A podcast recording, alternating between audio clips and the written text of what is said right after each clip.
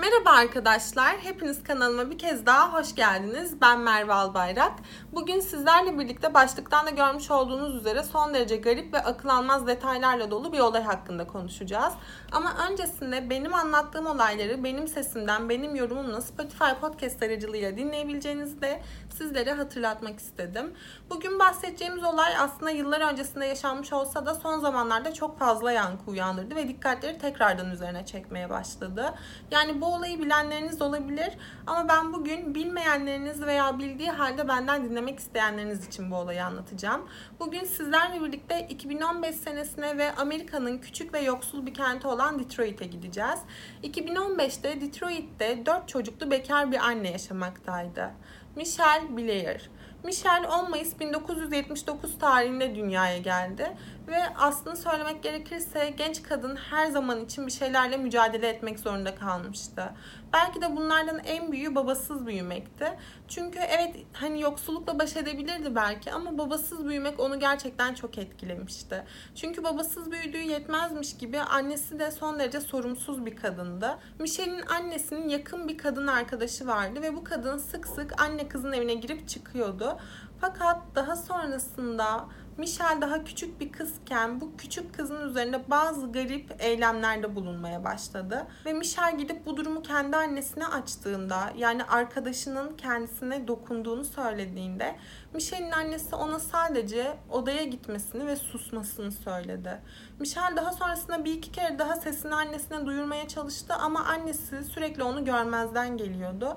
Ve genç kadın bu dönemde yani başına bunların geldiği dönemde kendisini kelimenin tam anlamıyla aptal gibi hissettiğini söylüyordu.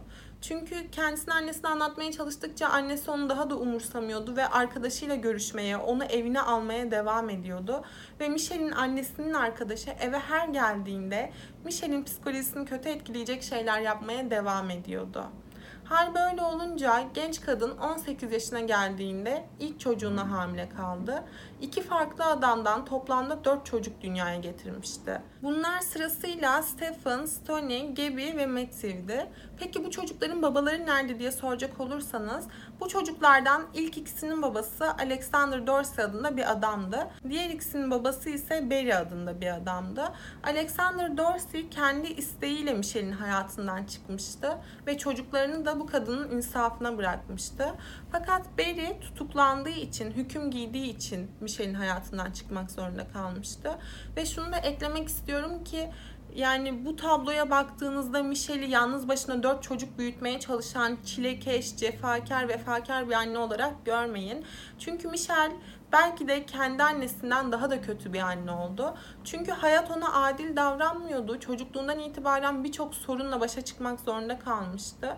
Öte yandan sevgilileri tarafından da terk edildiğinde kendi kötü hayatına bir de dört tane daha çocuk dahil olmuştu. O yüzden bir noktadan sonra Michelle bütün acısını, bütün hırsını çocuklarından çıkartmaya başladı. Belki de bu dört çocuk için annelerinin yapmış olduğu tek şey onları nüfusa kaydettirmekti. Öyle ya belki de gıda pulu veya devletten yardım desteği almıyor olsaydı bu zahmete bile girmeyecekti. Çünkü Michel bu çocukları okula dahi göndermedi. Onlara herhangi bir eğitim dahi vermedi. Biliyorsunuz ki Amerika'da çocuklara evde eğitim verilebiliyor ve ebeveynler istedikleri takdirde çocukları okula göndermeyebiliyorlar. İşte Michel de evde eğitim vereceğini iddia ederek çocuklarını okula dahi göndermemişti. Çünkü çocuklarına kötü davranıyordu, hırsını onlardan çıkartıyordu ve çocukların sürekli vücutlarının herhangi bir yerinde birçok iz oluyordu. Yani morluklar, şişlikler gibi birçok iz oluyordu. Ve bu çocuklar eğer dışarı çıkarlarsa veya okula gidip gelirlerse bu durumun başkaları tarafından fark edileceğini de pek tabii farkındaydı. İşte sırf bu yüzden çocuklarına kötü davrandığı yetmezmiş gibi dışarıdaki insanlar bu durumu fark etmesin diye çocuklarının eğitim hakkını dahi ellerinden almıştı. Öte yandan Michel kendisini ve çocuklarını tabii ki de devletten aldığı destek paketleriyle geçindiriyordu. Aslında ilk başlarda bazı akrabalarını ve yakınlarını arayıp onlardan para istediği olmuştu.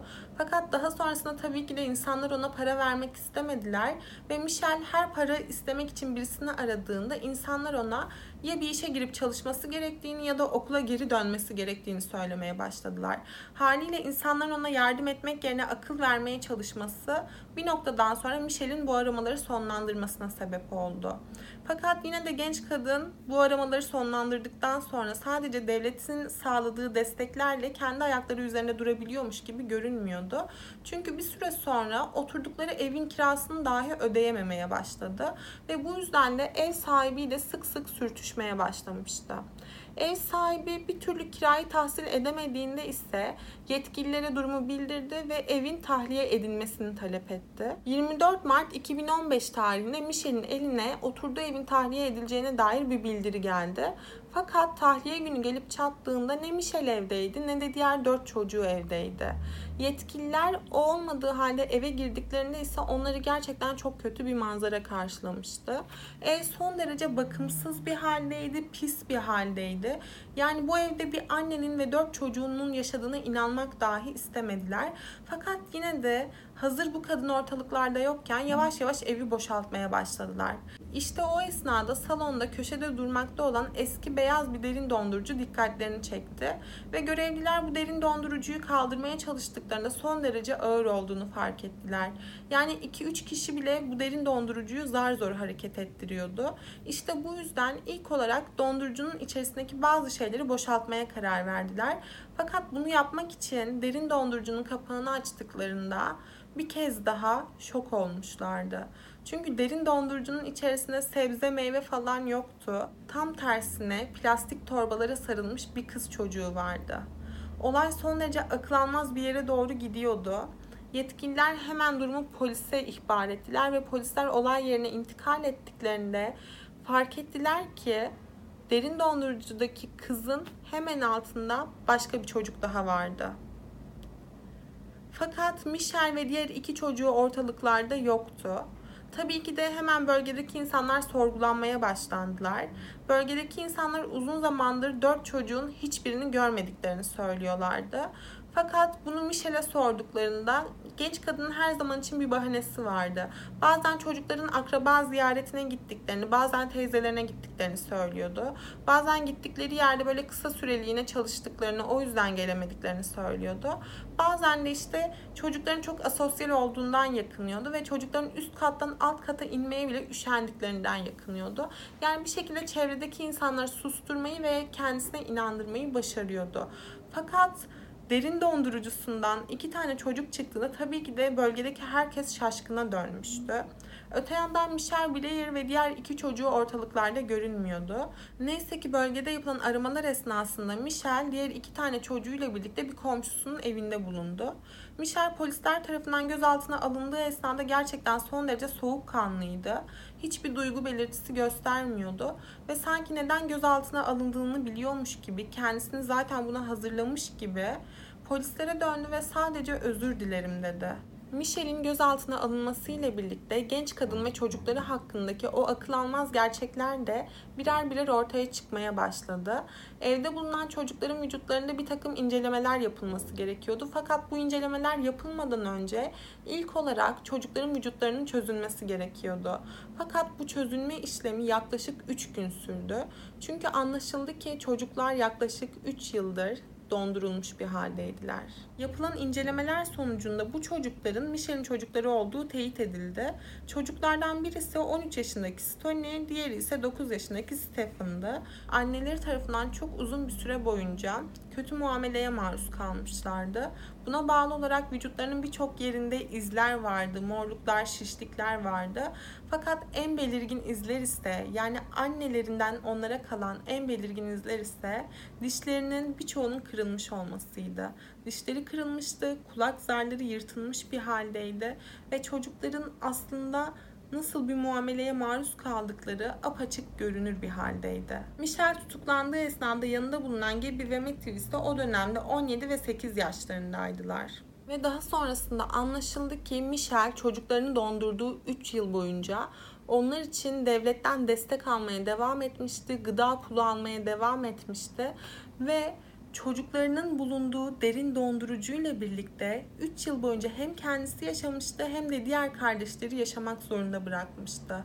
Ve şunu da eklemek istiyorum ki Michel gözaltına alındıktan sonra polislere hiçbir zorluk çıkartmadı. İki çocuğun hayatını kaybetmesinden sorumlu olan kişinin kendisi olduğunu tamamıyla kabul ediyordu. Fakat onun da kendince anlatacağı bir hikayesi vardı.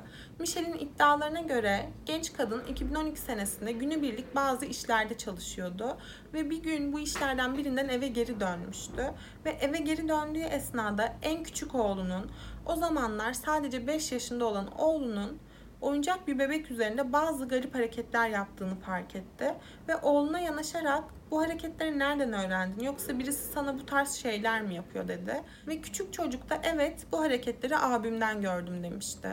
Ama biliyoruz ki bazen kardeşler yanlış bir şeyler yaptıklarını fark ettiklerinde anne babalarını öfkelendirmemek için bir diğer kardeşe hedef olarak gösterebilirler. Fakat Michel Küçük çocuğundan bunları duyduğunda bu durumu hiç sorgulamadı ve tamamen gözü dönmüş bir halde üst kata çıkarak o dönemde sadece 9 yaşında olan oğlu Stephen'la yüzleşmeye çalıştı. Stephen tabii ki de annesini birdenbire gözü dönmüş bir şekilde karşısına görünce tamamen paniklemiş bir haldeydi. Ve annesi ona az önce aşağıda karşılaştığı şeyleri söylediğinde yine Michelle'in iddialarına göre Stephen kardeşine zarar verdiğini kabul etti. Ama bu duruma da tabii ki psikologlar şöyle bir açıklık getiriyordu. Michelle zaten çocuklarına kötü davranan bir anneydi.